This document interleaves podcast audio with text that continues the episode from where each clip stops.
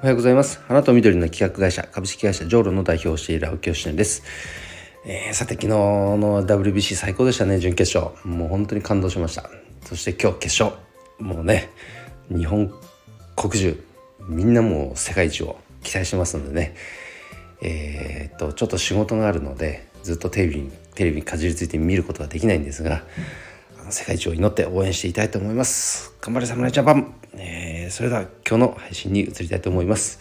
えー、今日はですね、えー、ロケハンに行ってくるよということでお話ししたいと思います、え今日この後ですねえーと、高崎に出張になってるんですが、まあ、言っても出張つっても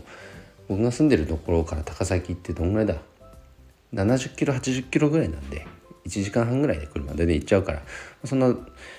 遠いとこじゃないんですけどもそこにある、まあ、とある花屋さんに行くんですけども内容としてはですね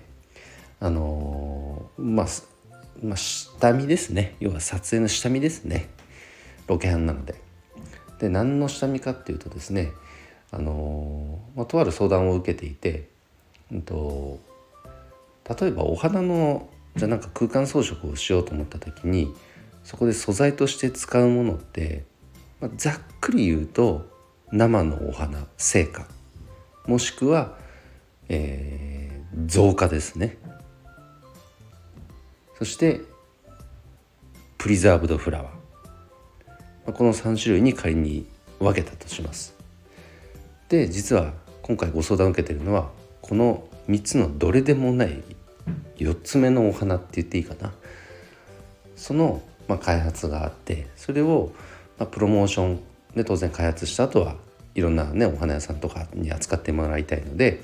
そのプロモーションをかけていくんですけどそこのお手伝いをすることになっていてでとなるとその素材の撮影とかが必要になってきますからそれをクリエイターチームと一緒にロケハンに行くっていうような、え、内容でございます。なのでこれすごく可能性を感じていて、まあ、よくプリザーブド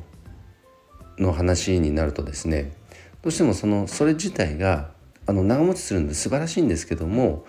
一方でそのやっぱ地球環境っていう面で見た時にはどうしてもその製造過程の中で廃油油ですねこれが出てしまうのでちょっと環境面ではちょっと負荷かかっちゃってるよねっていう見方があるのも、まあ、一つです。で増加は増加であのやっぱりそのなんだプラスチックあれ素材は何何なのかな？はっきり分かんないんですけどやっぱりそれ自体の質感がやっぱりそのすごく成功に最近はできているきてるんですけどもやっぱり生の方がいいねっていう声もそういう人がいるのも事実だしでも増加で OK っていう人もいますけどもちょうどだからその合いの子っていうかねいいとこ取りをしたような感じのものなので、あの刺さる人にはすごく刺さるんじゃないかなと思っていますしあとはやっぱり地球環境面で見てもその環境負荷のないものなので非常に僕としてもあの推し進めていきたいものでもあります。なので、えー、これから、